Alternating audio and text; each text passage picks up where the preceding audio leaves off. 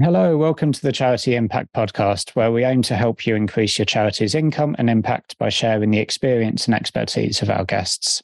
If you are enjoying the podcast, you can leave us a review on Apple Podcasts or on Spotify. You can just tap the five star rating once you've listened to a certain amount of it. I like to make it a bit more difficult on Spotify.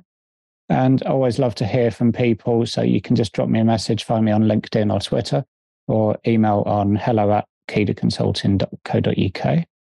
I'm joined today by Mark Phillips, founder of fundraising agency Blue Frog. Mark's also got a really good blog called Queer Ideas, which I recommend you check out. There's some really good posts on there. We're going to be talking about individual fundraising, donor donor needs, why people give. So, welcome to the podcast, Mark. How are you today? Thank you. I'm fine. Very happy to be here. Very excited about what we're going to chat about over the next hour. Uh, just remind me, because I've been sloppy on my homework this morning. How long ago was it you set up Blue Frog? 1997. Wow. So that's what, 26 years? Almost. Um, yeah, 26 years yeah. at, the, at the end of August. Yeah. So a lot of experience of helping various charities and other non-profit organizations with individual fundraising. And before that, I know you're at like a number of sort of large national and international charities. Um, I think was it like ActionAid and YMCA and places like that. Yeah, it was. It was just I'm the two. correctly. Uh-huh. Yeah, yeah. ActionAid. Um, that was my first job. A couple of years there, and I was very, very lucky. My boss left after about seven or eight months, and it took him ages to get a replacement. And so we were allowed to do a fair amount of experimenting. And after that, I moved to the YMCA, and I was the YMCA for about eight or nine years. Ended up as uh, head of fundraising there. Cool. What sort of organisations do you work with? What's like a, a bit of a mix of the sort of clients you guys have? Oh, across the board, really. It will be everyone from, we work with a couple of universities, uh, St Andrews, uh, Birmingham, uh, Nottingham, um, some big, big charities, UNHCR, Alzheimer's uh, Society. We work with FareShare, big national sort of food provision organisation for um, for food banks. Some smaller, medium cyber organisations like Sense. We've even got one bank uh, uh amongst our clients. uh, UBS, which is the Swiss bank, and they have a foundation. Uh, their their sort of philanthropy arm? That's it, and we um, and we work with them as well on ultra high net worth individuals. Yeah. It's, it's, my only opportunity to get in touch with multi multi millionaires uh, yeah. as a fundraiser. So yeah, bro- broad broad mix of uh, of different organisations. Cool, and I think you, as well as the organisations you work with, you have a, a pretty good oversight of what's happening in the sector in terms of that sort of individual fundraising. I know sometimes you you'll sign up to different charities and just kind of check out what people are doing and obviously kind of see from I, I don't know the various sort of conferences and things what's going on. So looking forward to getting some of your insight of what you think individual fundraising looks like at the moment out there. Like, are people doing good things? Is there lots of rubbish stuff out there? What's what's the sort of stuff that you're seeing? Yeah, uh, plenty on that. We do a lot of research. We're constantly doing qualitative research. So, speaking to donors, we do a lot of mystery shopping. So, a lot, you know, anytime I hear someone's won an award for something, I tend to sign up and give them 50 pounds, 100 pounds or something, trying to get into the segment that should get some decent treatment. Mm. And often I'll give um, two or three gifts as well. So I really sort of like burn myself in as a potential donor. And mm, I don't know. Nine times out of 10, it's incredibly disappointing how you're treated. You know, you, hmm. you get your one email and then you get the same email to the next gift and the same email to the next gift. And uh, yeah, it doesn't give you, you know, much joy as a donor. And that's what donors tell us. So yeah, plenty of plenty of analysis about what's going on. Yeah. What's the the sort of thing that you find that fundraisers are wanting to do and and whether that sort of resonates with what donors want or is there a kind of like a, a difference there between those sort of donor needs and what fundraisers are, are kind of trying to do? Yeah, I, I, think it's a bit weird, really. You know, I, because I've been doing this for so long, I, you know, I can put myself into the shoes of a fresh young front fundraiser coming into the sector, you know, wanting to do something different. Can we get those young donors on board? And, you know, what can we do that's ex- different and what's exciting? And I think you know, to my mind, there's an awful lot of focus on that element there. You know, what, what can we do that's different?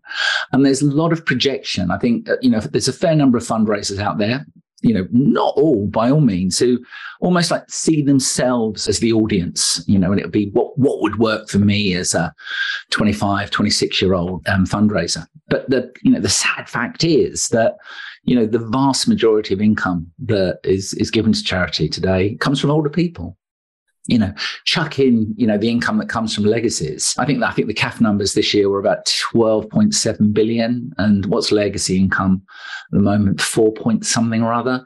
You know, the vast majority of that money is coming from from older people. And when I say older people, 60, 65 plus. And I think we ignore their needs as a sector. And I think that's one of the reasons why income, you know, is, is broadly flat. You know, if, if we'd have kept pace with inflation, if we went back to 2005, uh, when we were generating, I think about nine or 10 million, and we'd kept pace with inflation, we'd be generating over 16 billion pounds today, even just keeping pace.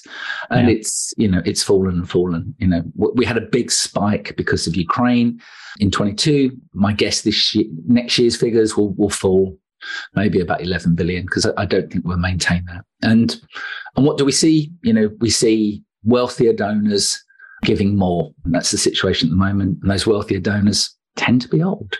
And I think we just ignore those needs of older donors, what they want. And that's what the older donors tell us all the time, you know, that they give often in spite of how they're treated rather than because of how they're treated.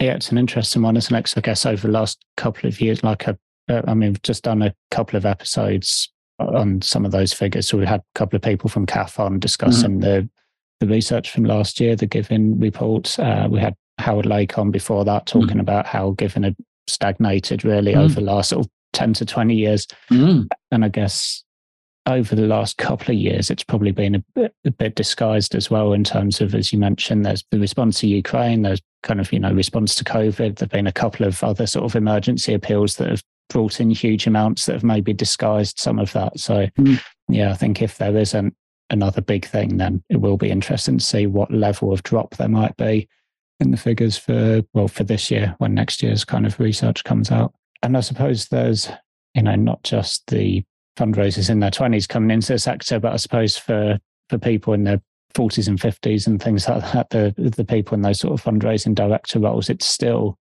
like a, a I suppose we all have our biases and we we think about what would work for us and that sort of thing. So I suppose you know even the more senior people in the sector are still thinking uh, from the perspective of like a working age adult rather than maybe a retired person who's in a completely different stage of their life and what their sort of expectations might be around having a relationship with the causes they support. Yeah, yeah, I, I, and we we all do that. You know, it's it, it's part of you know part of the way we exist you know you know the only way that we can interact with anything is really our own experience and it's it's yeah. normal and i think that we have to work extra hard to push ourselves away from that. You know, one of the things that I do, uh, you know, you, you, mentioned my blog earlier on, and I don't think I've blogged for a year. I just sort of you drop stuff onto sort of like LinkedIn normally these days, yeah. ideas, and you know, every now and again, it's literally, I, I, you know, I will go out and I'll put a picture of a group of old people, for example, and say,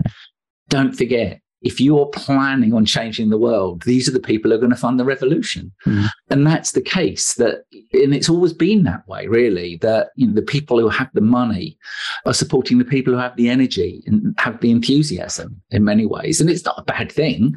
It's just that we have to recognize that, that mm. often younger people different period of life, spending their money on families or they're not in particularly well paid jobs. But once you get to that point where you're retired, you're an empty nester, that's when you really start focusing on how can you start tackling those things that you really that you really care about. And I think we could do a lot better as, as a sector if that was almost like our primary aim you know, in life. You know, how can we engage uh, nice, wealthy older people in in supporting supporting charities. Yeah. So maybe if we come at it from the angle of those people for a minute, then, because I know one of the things you look at a lot is what motivates people to give and those mm. sort of donor motivations. What can you tell us about the work that you've done where you're actually hearing from those donors as opposed to fundraisers? Um, yeah, we've we've done a couple of recent studies. The most recent study we've done, which is going to be published very soon, is a international study. It's partially funded by F&P magazine, which is a great magazine, comes out of Australia, and uh, really recommend anyone to read it. Can get it online.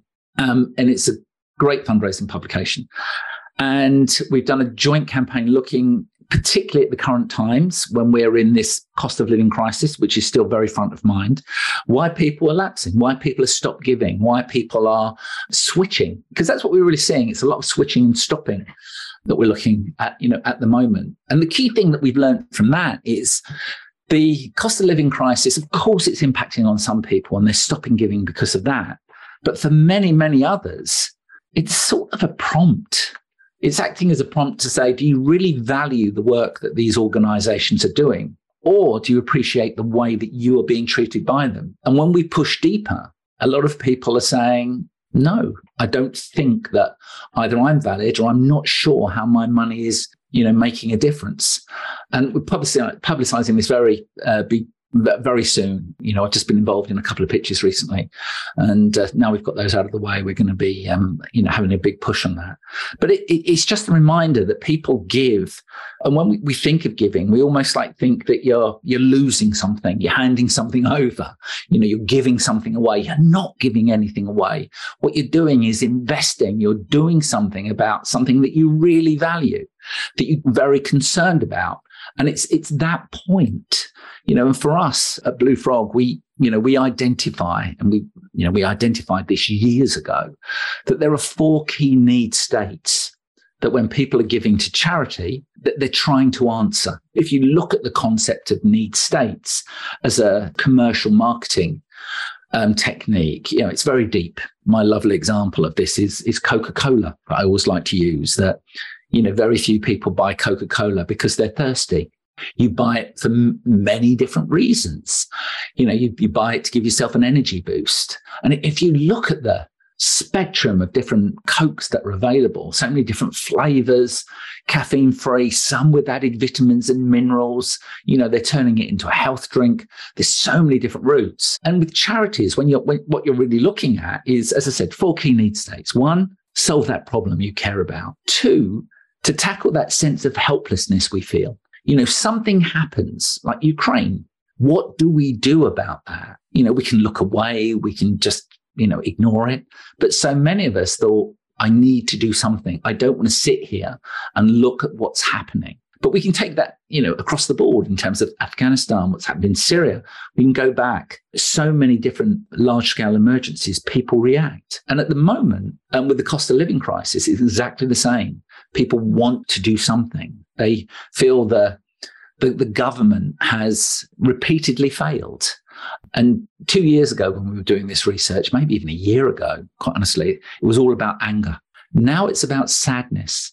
It's this sense of sadness, particularly amongst the wealthier donors, you know, and, and don't forget that just 6% of donors are giving, you know, 40% of all the money that comes through individual giving to you know to charities. It's a small group. It's this sense of sadness that almost like my generation has let the side down in terms of where we are now.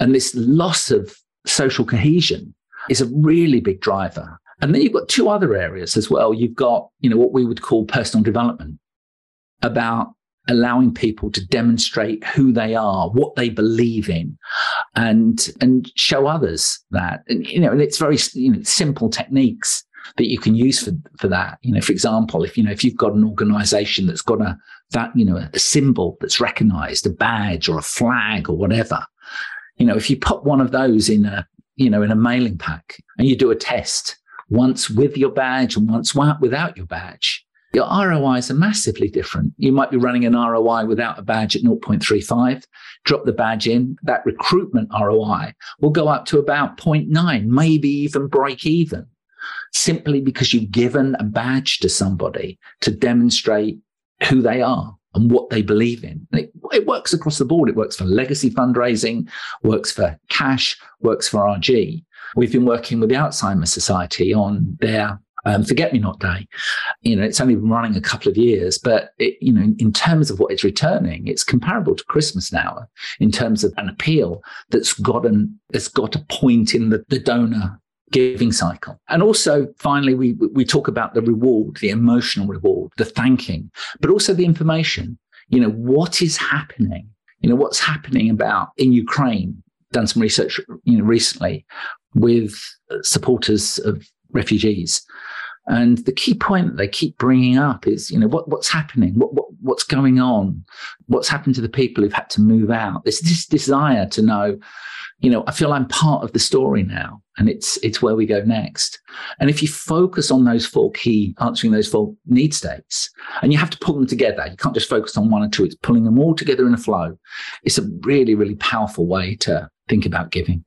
And how how do people go about meeting those four needs? Is that kind of throughout the process of uh, sending out that kind of initial pack to try and get people on board, and then through the thanking, and then you know updating them on on what's being used, and to kind of throughout that cycle. Yeah, it's first of all, it's it's it's number one. It's how, how you put you position your your appeal, and as, as, as donors say, you know, all the time. I really, really don't know why this doesn't have more power. You know, I prefer being written to by a person rather than an organization. And that's one of the problems you have. If you have this over designed, over branded pack, you know, the humanity is leached out of it. You know, and I, I, often say the most powerful thing that you can put on the front of a, an envelope is a stamp that is how we would communicate, you know, particularly if you're on 60s, 70s, and 80s, you know, that's how you traditionally always communicated with your friends and family. And it demonstrates purpose. I am doing this to, I am communicating with you. I'm sending you this pack, you know, for a reason. Whereas a marketing communication, people know the difference now. You know, we, we were talking about a, a while ago, a scandal beset a particular charity. And we're talking about what the charity needed to do. And these are donors. They don't work in marketing, you know, and they were literally saying as a group, they got to rebrand. People know, they know how it works. And because they know how it works, they appreciate being treated like a human being.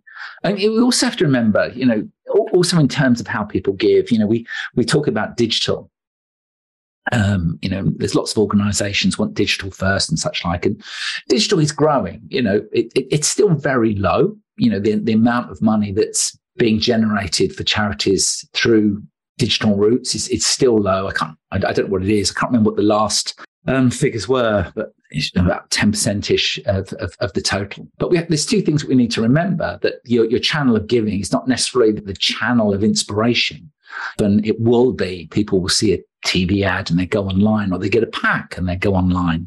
But the other thing to remember as well is like, you know, you're a young man, Alex. When was the last time you used a check? A youngish, yeah. Uh, check, I can't remember. Uh, every now and then I get sent a check when I get a small client, and it's oh, like yeah. someone has to write a check that to get signed by two trustees and have to like walk down to the bank with yeah. it. Well, the bank's gone now, so there's no bank on the high street. So now it's like I have to Google how do I yeah. pay in a check. and, and, and that's the point. You know, you go into an appeals administration department, and I think I, I think people who run you know, supporter services or appeals administration are some of the unsung heroes of the fundraising world. And there's so much knowledge there. You know, they're picking mm. up the phone every day, answering questions. They're yeah. opening envelopes every day. You know, they, they're, they're on the, the real front line of what donors want. And look at the number of checks that still come through the door in, in those envelopes, those BRE envelopes. And it's huge. And that's what we have to remember that for somebody who's in their 70s or 80s, that feels a real way of giving. And it gives that sense I've done something because it's what they've always done. You know, younger people, you know, I'm pretty old now, you know, all my giving is online, but it's rarely driven online. It's in receipt okay. to packs or something I've seen or something, something else. So all key points that we have to you know take into account in, when understanding what people want to do when they want to want to give to us. Yeah. It occurred to me when you were talking before you mentioned some of the figures in terms of the return on investment of like 0.3 to 0.9% and stuff. But still for people that are not familiar with the world of uh, individual fundraising and, and returns and that sort of thing can you maybe just give a bit of context of like what what your expectations are when you you're doing different types of kind of mail shots and things like that? Yeah, I suppose there's three criteria you're looking at when you're doing individual giving. You're looking at size of your average gift. That's important. The higher your initial gift, the much more likely you're going to get larger gifts later on. People tend to anchor themselves. And if, you know, if, if you start the anchoring at 20, 25 pounds, it's probably going to stick at about 20, 25 pounds. Hard to get them to jump up. Whereas if you can get people to anchor their first gift at 100 or 150 pounds, then it's much easier to in- increase their giving. You'll look at response rate, you know, whether it's warm or cold, um, you know, what percentage of your file are giving to you. And you'll finally, you'll, you'll look at ROI, which is return on investment. And that's normally. Sorry, Mark, sorry to uh, jump you off, but um, yeah, the response rates. What would what are the sort of averages for warm and cold? It depends on the file. That's the issue. It depends on the calls. Mm. You know, if if you're looking at universities, for example, very very small numbers. You're looking at maybe a couple of percentage points at recruitment. But it's all age profiled. And so if you're looking at people who are 70 plus, it might be running at 10% recruitment. But across the file, it's it's lower than it's lower than that. But we would find if we have got our targeting right, we've got a good offer, and we get that out in the right way, we would be getting response rates to warm appeals somewhere somewhere around 0.8 to about 2%. Okay. Now, one of the things that's happened recently is less people do old fashioned DM. And because less people do old fashioned DM, direct marketing, mailing packs, it's better because they're not swamped by it. You know, we're, we're, achieving better results than we would have done, say, seven or eight years ago in, in, in terms of that. In terms of ROI, again, 0.7 to 1.1, 1.2, something along those lines.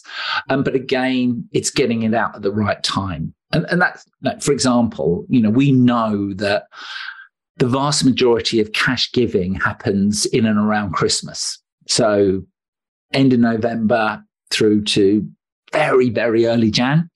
Um, it might be 30% of all cash giving, you know, happens over that six, seven week period. So, you know, that can be a, a powerful time to ask. But if you can create, you know, one of the things that we talk about in Blue Frog is creating rituals, getting ritualized giving. And, you know, one example of this we, have done for years and years and years with Marie Curie, for example, is putting stickers in their, their Christmas appeal pack. They're really old fashioned. And every time somebody new, you know, has come into Marie Curie, it's like, oh, they're too old fashioned. Let's do some new stuff. But the donors love them, absolutely love them. And when we we've done tests and we've left them out to see what the impact of leaving them out is, they actually ring up and say, "Where are our stickers?" We use them every year, and so you become part of their Christmas ritual. So you remove those at your at your peril it's going to be quite interesting. We've just stopped work with Marie Curie, and it's going to be interesting to see what they what they do this year. But, but things like that can be very, very powerful. And the point that I made earlier on about Alzheimer's Society, creating a point in the year where people think, yeah, I do that. I do that that's what I do. Like with Sense, for example, working with children with complex disabilities, used to be deafblind. It's, it's, it's now moved on from that. And one of the key points that we've created is we call it the holiday appeal.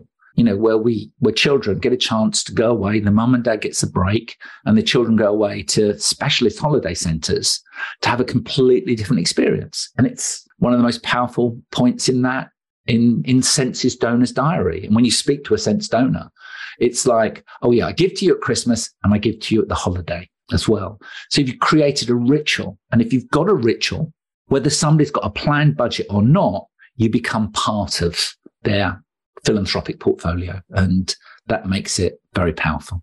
Yeah, and just thinking about uh, smaller organisations who maybe haven't done this type of fundraising before, like what would you say to them in terms of things to think about, whether it's an opportunity for them? Because obviously, some of those high costs of acquisition and those kind of relatively low returns on investment and you know that needing to then be a very long game of then growing and hmm. cultivating mm. that that kind of base of supporters.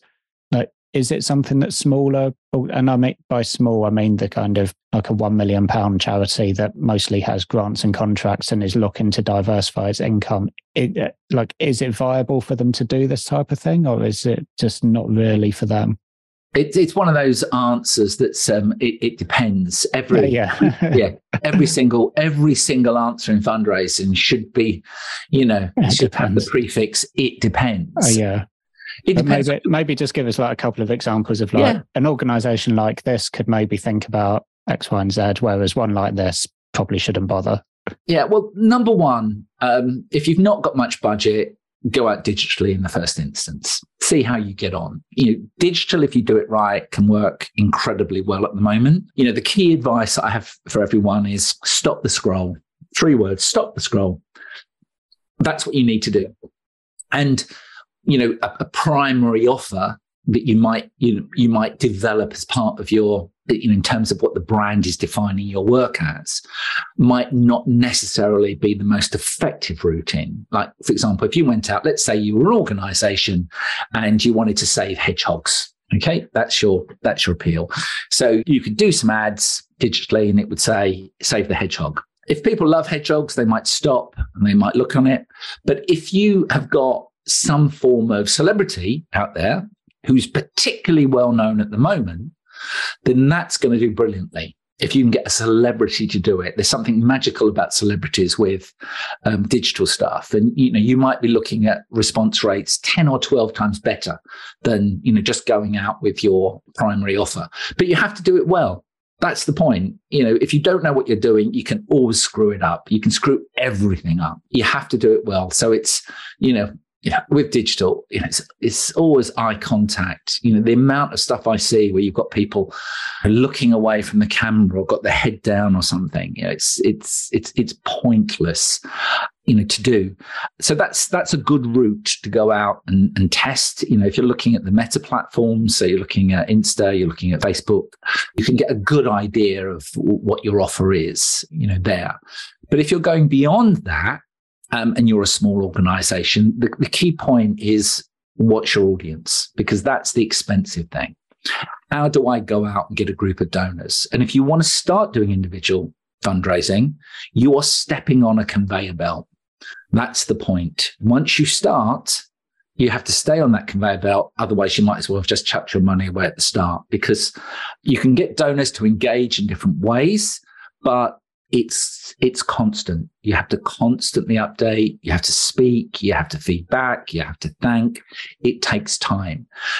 And so I've got a presentation that I do, which was based on some budgets that were done by, was one of my old staff members, um, Keelan, who I think now works for Ask Direct out in Ireland, but she might have given up that now.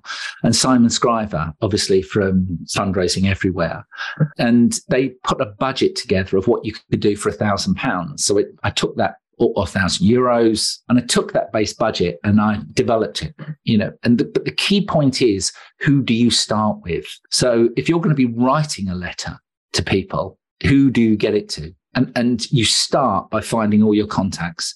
So you get your contacts from your, your trustees, you get your suppliers, anyone like that who's willing to send out a letter in effect on your behalf. And that's the important thing. It, one of the points that we have to remember, it's not just what you're asking for, it's who asks. And, you know, years ago, um, when I was at the YMCA, we had a, um, a lord who was uh, our president and he was very well connected in the city. And his appeals that we used to send out to wealthy individuals, we used to do a campaign at the YMCA very years, many years ago, where the recruitment campaign was asking for £5,000 cold.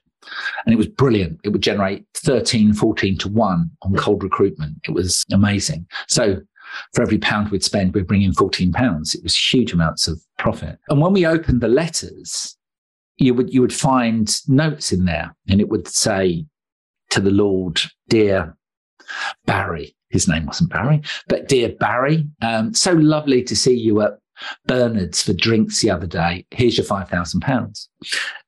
And eventually he retired and stood down. And we had another lord who wasn't so well connected and the appeals just failed overnight. And we had to ask that Lord to come back in a way and be the patron of the appeal, which he was happy to do. He's a lovely man. And it, and it worked again. And, and that's the key thing. You know, I've, I've, I've done appeals with celebrities. Some celebrities add money and, and some take them away. It's quite surprising, you know, who they are. But, you know, I can tell you, I'm sure he won't mind, but Michael Palin is amazing. Uh, you know, you get Michael Palin to support your appeals, it does brilliantly. But I've got others that I won't mention who actually suppress response rates. So often when you're putting an appeal together, you want, you know, the person who's asking should know the people that they're writing to.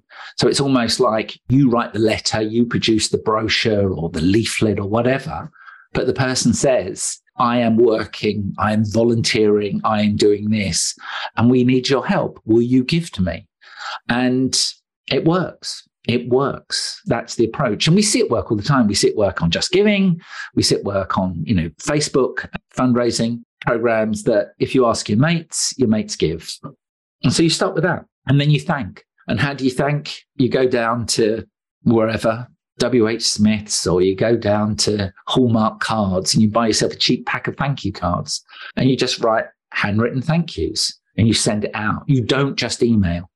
If, the, if you know, one tip, don't just send an email. Donors now see that email they get three seconds after they've pressed donate, they see it as a receipt. They do not see it as a thank you. And even if you send a secondary email two or three days later, if you want to increase your second gift rate, send a real thank you and make it big. We talk about it as um, the term we use at Blue Frog is dynamic thanking. We, we did this with Sense. It was a fabulous test back in about 2018. They'd spent most of their investment was sort of like text giving so they're recruiting people low value, getting them on board, and it was fine, worked well. But that was when we started to see that that drop off. You know, the problem you've got is you've only got 30 odds, 35% of the population giving regular gifts at any one time. And you max out. And what donors say to you, once they've got four or five regular gifts, it becomes an in and out decision. Like, if I'm going to give to you, who am I going to stop giving to? It rare, you know, you have a sector of the market that will just add another, another. But once you get to four, five, six, it's a different thought process. It's not why should I give? It's why should I give to you and cancel someone else? And that needs to be taken into account. But with sense, we really focused on what we could do to give the donors a, you know, a really good experience of being being a donor. And the idea behind dynamic thanking is you never get the same thank you twice. You always get a surprise. So within that letter, there might be a photograph, or there might be a thank you card, or it might be a press cutting, or it might be a scribbled note or a child's drawing. But every one of those thank yous becomes, you know, the best thing you receive. You know, pretty much the best thing you receive. And and that caused everything to really go up. So second gift rates grew up, um, increased. The number of committed givers went up. It just grows and grows and grows. But it's about making sure, going back to donor needs, that reward is is answered, and you do that with great thanking. So for an organization, a small organization, that's where they really have to invest their time and money. I, I, used to work with a guy years ago when we were at the YMCA. It was a guy called um, Ron Ingemels. He was a reverend. We used to do a church appeal every single year, and he would do the thank you. And I never asked him to do this, but one of the things he would do, and again, lovely man, he would do a little bit of research on each church that gave us a gift. And in his thank you, he would say, he would make a comment about the church. I know your parish, or I, I, love the fact that at your church you have this, or there's an architectural element. And he would highlight that. And, you know, I was a young funder at those, and I thought it was quite nice, but I didn't realize the impact it was actually happening. He was doing half my job for me by prepping those people for the gift next year, by putting effort. And I didn't know, I didn't recognize what that was, but he did a fabulous, fabulous gift for me. That was, and uh, fabulous gift for young people. And no one told him to. He just knew his market very well. Yeah, it's interesting. It sounds like it's almost like so much today is about automation, isn't it? And how can you reduce the amount of time it takes you to do any given task? how can you streamline things and use all the digital tools available. But it, it seems like what you're saying actually works is to do things in more of a manual way to you know get out your your pen and your little note cards and things and yeah. really take the time to look after people and that's that's what's going to get the results. And that's a really important point. If if you want a point of competition that you can build on it is automation. Those organizations like you know somebody will win an award you know best stewardship. I'm on the i'm on the computer 5 minutes after reading here you go here's 50 quid what do I get? Okay, I've got that email. It's quite nicely written. And then leave it two or three weeks. Do I get anything in the post? No. Back on. Let's give you a bit more 70 quid. So, two, what we would describe as white mail gifts. You know, that, you know, white mail used to be the envelopes you got. BREs, you know, the business reply envelope was always brown, manila, whereas an, an envelope that most people use was white. So the term for it became white mail, unsolicited gifts. And somebody who'd given you a couple of unsolicited gifts was worth about 10 times more than a normal donor. There was something about them. You know, they were really showing you their commitment. Because not only were they giving you that gift, they were giving you their address. And that they, you know, 10 times more likely to do a legacy, 10 times more likely to sign up to a regular gift, 10 times more likely to do anything you ask. And that was, it's that element that, that, that we need to focus on that doing something special by showing we value you. That's what people love. I, I was presenting the other day and I, I had a, vi- a video of, of somebody was talking about their disappointment with a charity and how they'd felt let down by that charity. And they summed it up when they said the only way that we can really assess what you're, what you're doing, whether it's right or wrong, outside of the stories we read in the news is how you treat us. And if you treat us with respect, I'm pretty much going to think you're going to be treating the people you work with res- with respect as well. And it's it's very simple. It's a very simple approach. If you you know we, we don't give people boxes of things to open up when they get home. When we spend the money, how do donors know? How do donors know? So it's those elements that make the difference. Yeah. And I mean, with this type of fundraising, obviously you're talking about big volumes. So, like, is it is it possible to do that for everyone, or are you looking at different segments? And it's like if you're getting a few quid in the brown envelope, then they're getting a standard thank you. But if you're getting the 70 quid in a white envelope, then you that those are the ones that you're looking after a bit more. Because in practical terms, presumably you can't take that kind of very personalized approach with every single one. If you're a small organization, you can. If you're dealing with hundreds of donors, you probably can do that relatively easily. And, and they really do value you. When we're talking to donors, if, if they're talking about the big charities, they'll often use the term business or company rather than charity. It's very common that they will talk about, you know, organization as companies. And, you know, one of the things that we've seen, and I, I think it's a negative, is when when charities have adopted commercial branding techniques, they've associated them even closer with the corporate world. And the distinction that donors are often talking about is smaller to medium-sized charities feel more real, feel like more how charities how charities should be. And with them, you know, the more you can focus on that authentic approach, the better.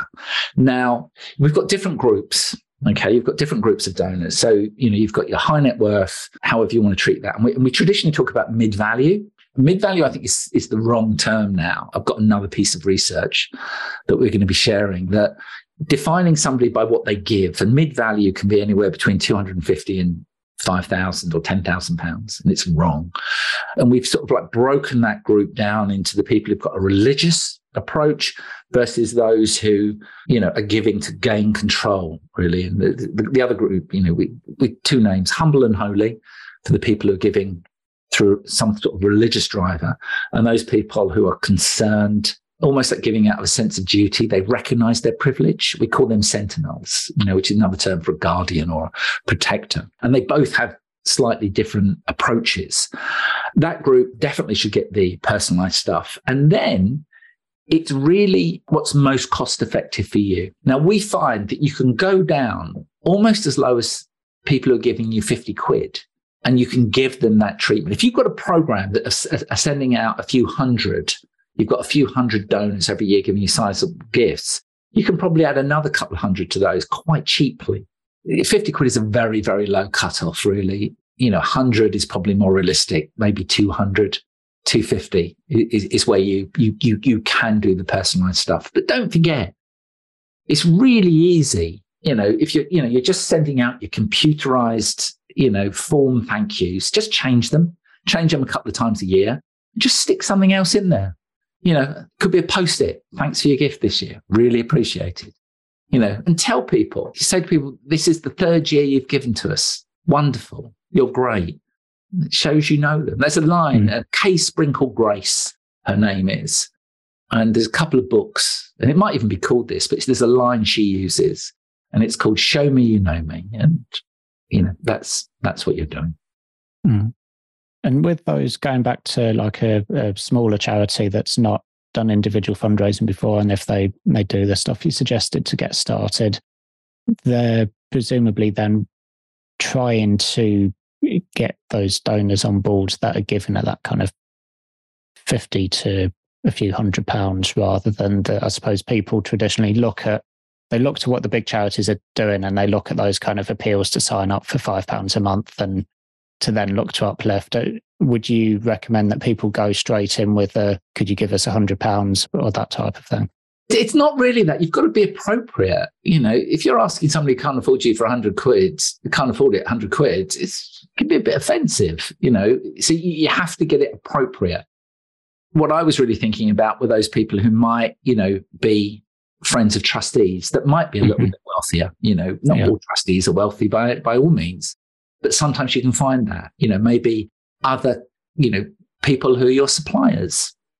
You know, running businesses. You know, networks in the local community. I don't know if you're linked with, you know, the Rotary or the Lions or something like that.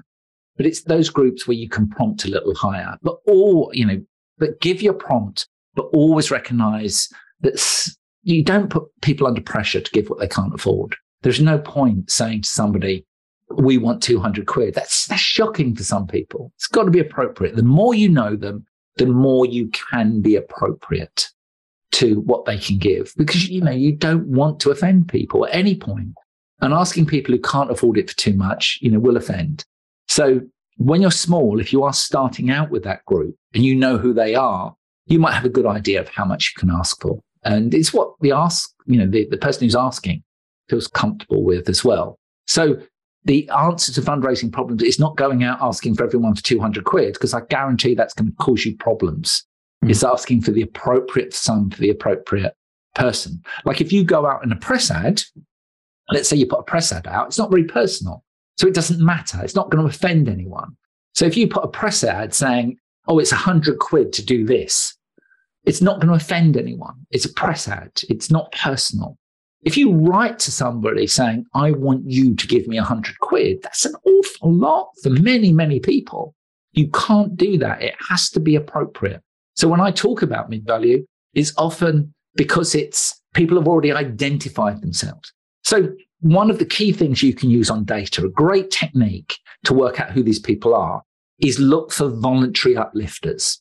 So if your ask is 20 quid, for example, your primary ask is 20 pounds, you go out you ask for 20 quid. Some people will give you more. Why are they giving you more? And the way you find out is you ring them up and you thank them.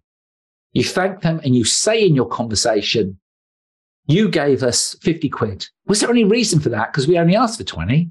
And they will tell you the answer. They'd say, well, actually, you know, I value your work and I, I can afford a little bit more than 20 pounds. So I thought I'd give you 50. Or they might say, alternatively, oh, we had a little bit of luck. We came up on the lottery. We won 200 quid on the lottery and I wanted to share my fortune. You know that they're not going to win the lottery again. Mm. So it's being appropriate. Everything is about listening to the donor and responding alternatively. You know, you know, I've got examples of appeals where people have given us on that first appeal, maybe a few hundred. And then you will go in with maybe a slightly larger prompt. And I've had checks, not me personally, but the charities have had checks, £100,000 because you've given them that sense that you're quite a powerful organization you know, and people will often give you a test gift first. And that test is to see how you treat them. And then that second gift could be much larger. And it can actually go much, you know, they might give you four or five test gifts before you get the biggie. But it's being appropriate. And I cannot emphasize that enough. You know, you can't go out and just think, oh, everyone in the world can afford to give me 100 quid. They cannot. If we look at what's happening in the market at the moment, okay, if we took deciles, so we, we break down the population by 10% groups by wealth, okay, pretty much anyone outside of the top three deciles is really squeezed at the moment financially with inflation. That's 70 odd percent of the population are struggling. Those people giving to you might be sacrificing something else to give to you. You know, a pound, be grateful for that because that's coming out of a really tight budget. But if we look at, like, for example, the top 20% of the population, they control over two thirds of all the wealth there is in the country. And if you start getting to the top 1%, they're wealthier than they've been for a long, long, long time. We've got levels of income inequality at the moment that we've not seen since before the First World War, you know, where the, the top few percentage have done incredibly well and do not give enough in my mind. So we have to be careful. What you give, we have to be respectful for that and we have to get it appropriate. So it's not just about asking for large sums of money, it's being appropriate for that audience. And if you can't be appropriate, be very, very careful about using prompts. Use an open ask. Use an open ask. Give examples of what money might spend, but leave it down to them. You know, we've, we've just done a study where we've spoken to 20 or 30 mid-value donors. And the sense that that group gave us was, I could give you more. Okay. Out of these, let's, I can't remember exactly what it was, 27, 28 donors. Out of that 27, 28, two people said, You're asking for too much. Okay. So it was a small number, but I don't want to offend those people. I don't want them to think that we don't respect them and we're not grateful for their generosity. Be appropriate. Be appropriate. What have you found? Because I know you do lots of testing. So I suppose listening to all of that, you think, okay, well, I can either, and you know, assuming we don't know people well enough to know exactly what to ask, we can either leave it open ended and not put a figure in there. Mm. We could guess an amount. And as you said, you know, your primary thing is 25, you just put 25 in. Or you could do like the kind of three bullet points of yeah. like, you know, £10 does this, £50 does this, a bigger amount does something else. What what do you find? Do you of those kind of different options? Do you, I know it's going to be a, it depends answer, but do you see like uh, some things work particularly well or particularly badly? Like is that like is it particularly bad to not put any figures in there at all and everyone gives you like five pounds? No the problem you've got is that what people see as the average gift you give to charity was forced down for a long while okay? One of the things that happened after the the financial crash 28 2008 2009 financial crash and that, that was when we if you looked if you look at giving and you compare it to GDP, it always vaguely used to track GDP. It's not much, it's 0.3, 0.4% of GDP, and, but it used to track. And at that point was where we broke from that. So after the recession, there was a there was a dip, and then GDP started to take off. We flatlined from that point on. And what happened at that? There was a huge amount of very, very low value asks that started to go out. You know, a lot of three pounds a month, a lot of text giving, three pounds a month stuff. And, you know, it, it, brought in a fair number of people, but suddenly the price of changing the world um, or, you know, or, or solving a big problem was presented as not much more than what is for most people a handful of change that you might, you know, in the old days when we used cash, you know, you might put on the side of the, you know, in a money box or on the side before you left the house. And uh, you wouldn't put it back in your pocket the next day because it was, you know, the term shrapnel, you know, was often used to describe that. And, and, and we flatlined. And I think that's one of the reasons why that we did flatline, that the ask, the value of what we could do with money went down. But we need to prompt, we need to show what can be achieved. So, for example, one of our clients we work with, we do press recruitment and we will go in quite high. So we've got a prompt at about 70 quid. Um, we'll have another one at maybe 140, another one at 210. And our average gift will be about maybe 120, 125 pounds. And that's a great donor. If somebody's coming in with their initial gift there's lots of potential there, but you've got to do work. You know, get on the phone, thank them personally, find out a little bit about their, you know, their background, make the next request appropriate, listen to them as a human being and get that well. But it is that level of choice. Now, years ago at the YMCA, we used to use a, um, we had a thing called the Fellowship of Patrons. I didn't create it, someone else created it. And it was basically Terry Waite. Do you remember Terry Waite? Mm, um, he, yeah, was, yeah. he was held hostage. I think he was a negotiator for the um, Archbishop of Canterbury. Yeah. He was held hostage for a number of years. And we had a group of supporters called the Fellowship of Patrons, and it was priced at £700. And on the back of our donation form, every time we did a cold appeal, and our prompt in those days was £25 at YMCA, because that was the cost of a, the first night's accommodation at YMCA for a young person coming in. Uh, and it was quite a high prompt back in the uh, you know the early 90s. It's probably be, be equivalent, you know, with the inflation we've seen over the last two or three years, 60 or 70 quid today is a cold recruitment device, but it worked very well. But we had this £700 on the back of the donation form. And every single time we sent out an appeal, we'd get people signing up. And, and remember the line that we wrote there is no benefit to being a member of the Fellowship of Patrons other than the recognition that you are making a difference to young people today. That was it. That was it. But people would do that. So it's just making those prompts appropriate and respectful. But yeah, drop them in. Can drop them in, and uh, you know you can you can put very very big outliers in an appeal because donors will know it's not necessarily meant for them. You know, if, if you're asking the letter is for fifty quid, but on the donation form it's got should you wish to give ten thousand, this is what we might do with it. It's not offensive. Yeah, sneaky. Nice tip. All right, I think we're we're probably getting low for time, so might start to wrap up. I know we didn't even touch on rebrand, so we'll maybe save that for another conversation. Oh, I've, I've, got a lot on rebrand. Let you, you run like. and run with that one. um, I think yeah, if we start to wrap up, what would you recommend for people if they want to read up a lot more on individual fundraising and, and related topics?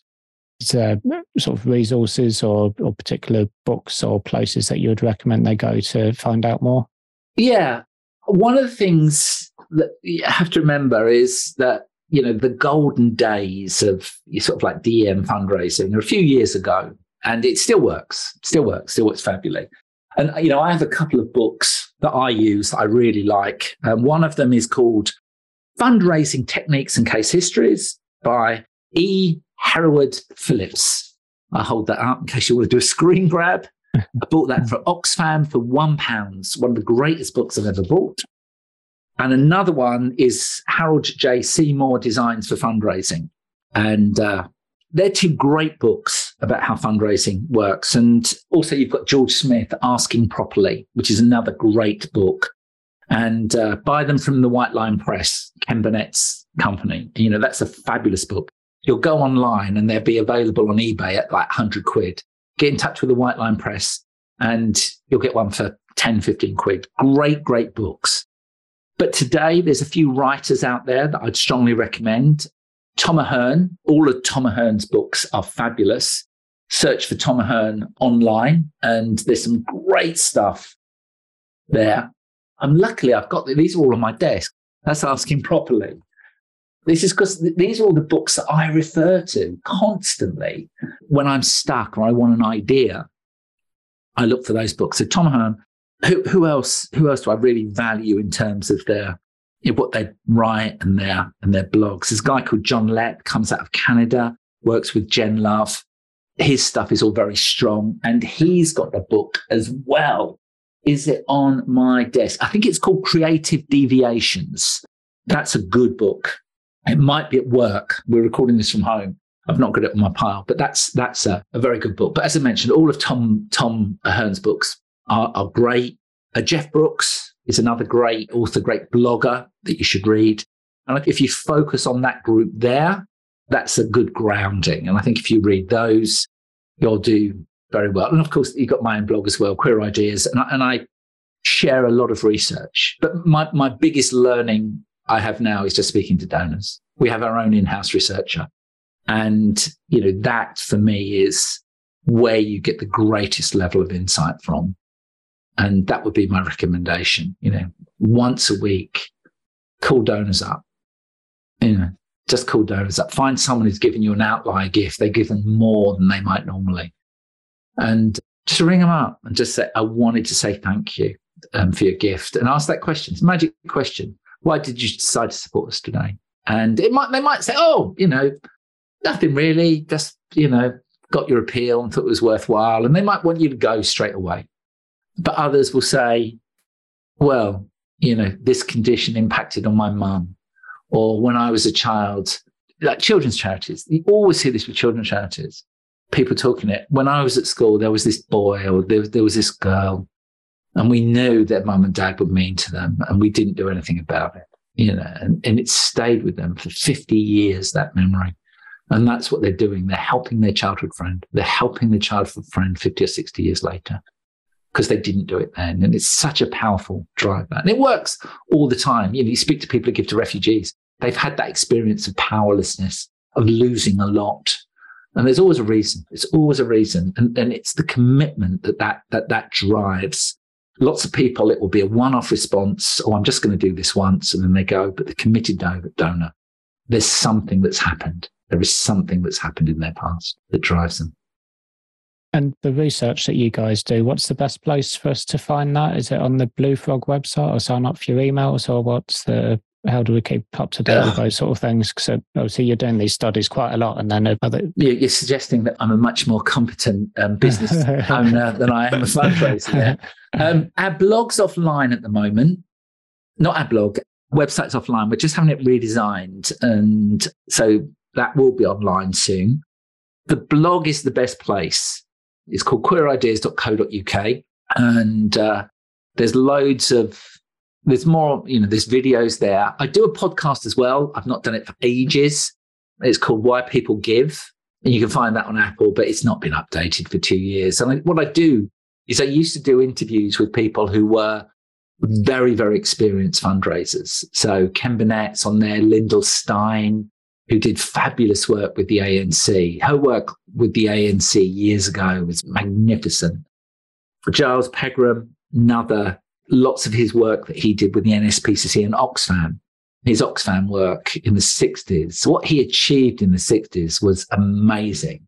You know, as a young, a young guy at school, 15, 16, he basically did a, like a modern day, you know, a, not a modern day, but he did almost like the original Live Aid as a student. Amazing. You know, they, they did this massive walk where they engaged loads and loads of young people and they all walked towards Wembley Stadium where they put on a concert, you know, with huge bands of the day. So it's amazing stuff that he achieved in those days. It's remarkable. You know, one of the most remarkable fundraising stories ever. And then you'll find out about his NSPCC stuff. He, interestingly, he, he says, I only ever worked on outside of Oxfam at NSPCC. He was there for 20 odd years. He said, I only ever worked on two campaigns. You know, we had two campaigns. There was the Millennium fundraising campaign and there was the child cruelty, you know, the the stop campaign. The full stop, yeah. Yeah. And, it, you know, said they were the only two campaigns that ever worked on. And genius. And you, you can learn so much. So listen, particularly Giles, but there's a few others on there. I only did about um, seven or eight. You, you obviously you're doing, you know, you, you do well, but you know, it's fitting it in for me. Yeah, it's, a, it's yeah. a time consuming format. Oh, sure. I know it is. I think it's, it's uh, I mean, it, it's interesting. Some of these these sorts of conversations, like the ones you've had there, they're timeless, really. So they're you can do half a dozen episodes and just have that as a series of like really valuable content yeah. as long as people can find it because that's the thing it's you know if you're not updating then yeah people just don't know it exists unless it's you know if it's on your website and it's like here's our blogs here's our podcasts here's our videos then you know people can just dip into the format they like and if it's yeah, if, if it's kind of evergreen content, then there's no reason why it matters whether it's recorded last week or two years ago. Yeah. There's one there's one other thing that I do. I have a Pinterest board that I did years ago. Pinterest. Who uses Pinterest? um, and what I did is uh, because I'm a geek, I started collecting old charity ads, press ads. So I subscribe to various archives, newspaper archives, and articles and things like that. I like reading about attitudes to giving 100 years ago or even 200 years ago. And it's all the same. It's exactly the same as it is now. The complaints are exactly the same. You should read about what happened to Thomas Barnardo when what they did in their photographs they used to use, they would make them look worse. So they would get young people and they had before and after shots and they'd always scruff up the ones before. So, you know, even if they arrived with shoes and a coat, shoes would go off, coat would go off, you know, rub some dirt on their face. And then after, you've got this fine, upstanding young man or young woman. And they started doing lots of different ways of fundraising. It's quite interesting. And they started opening up coffee shops, okay, as a way of raising money. Now, commercial coffee shops started to get their nose put out of joint. And so the people running that, and I think also pubs as well, brought a case against Dr. Barnardo about all of these second, you know, say, oh, you're, you know, you're make, making things seem out worse, seem worse than they were. You've got to remember, we're talking about the 1850s here. You're making them seem like the worst. So there was this big court case where Thomas Barnardo was taken to court for being a fraudulent fundraiser. You know, so all the thing, it just goes around and around. And by looking at that stuff, you're well prepared. Anyway, on this Pinterest board, there's over a thousand press ads. Just search on Pinterest, Mark Phillips, old charity ads, and it's packed full of headlines. Okay. So you just look at these ads, and there's ads going back to 1750. But there are so many great headlines that you could use today as a fundraiser. You know, they were used in the 1930s. And often you'll see the same ad in the 1930s redone in the 1990s. You know, will you be a father Christmas to this little boy? First time I saw that was about 1910. But, you know, you see NSPCC almost like doing similar approaches today. And cancer, cancer will be cured by science in our lifetime. 1938. You know, it's the same. It's the same as it is now. I'll definitely check that out. That sounds uh, well worth a, a little glance over. Before we go, is there anything else? Any anything you want to promote? Anything you want to ask of the listener? Not really. One of the things I've got is if people are interested in this little how to put together a DM program for a thousand pounds or a thousand euros. If someone wants it, that you know, I've, I've got a little presentation. Uh, I did it for the IOF Northwest a number of years ago. So it's for smaller orgs. If they want it, I'm more than happy to send it to them. It's mark at bluefroglondon.com. And I've always said to people, no one's ever taken me up on it. If you want to test it, I will pay the thousand pounds for you to test it. So if there's any orgs out there who will do it for a year, so let's see if it works, I'll give you the thousand pounds that you need to, to run it as well. So there you go. There's a nice offer. Sounds good. I know I'll definitely take take you up on that. What's uh, just out of interest? What's the thousand pound? What does that get spent on? It's a combination of emails and simple DM and thank you cards, all the stuff I spoke about earlier on.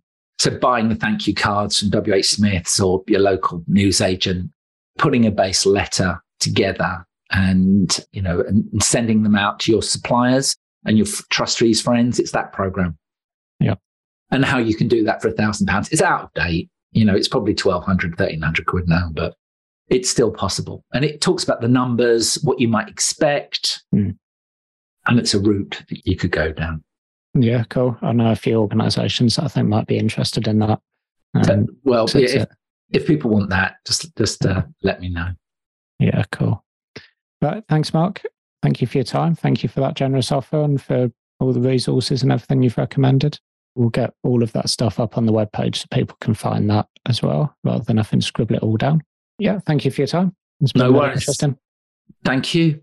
Thank you for listening to this episode of the Charity Impact Podcast. Thank you for giving us your time and attention. I know how precious a resource time is. I hope you enjoyed the show. If I could trouble you for a further two minutes of your day, I'd love to hear from you. You can leave a review on your podcast player via ratethispodcast.com slash charity You can engage with us on LinkedIn and Twitter. Just search Charity Impact Podcast or search Charity Impact Podcast in your browser to find our website where you can email me directly and you can subscribe to our email list for the opportunity to submit questions for me to ask upcoming guests. You can also find all the show notes and the previous episodes and links to resources that our guests have recommended there. Until next time, take care and thanks for listening.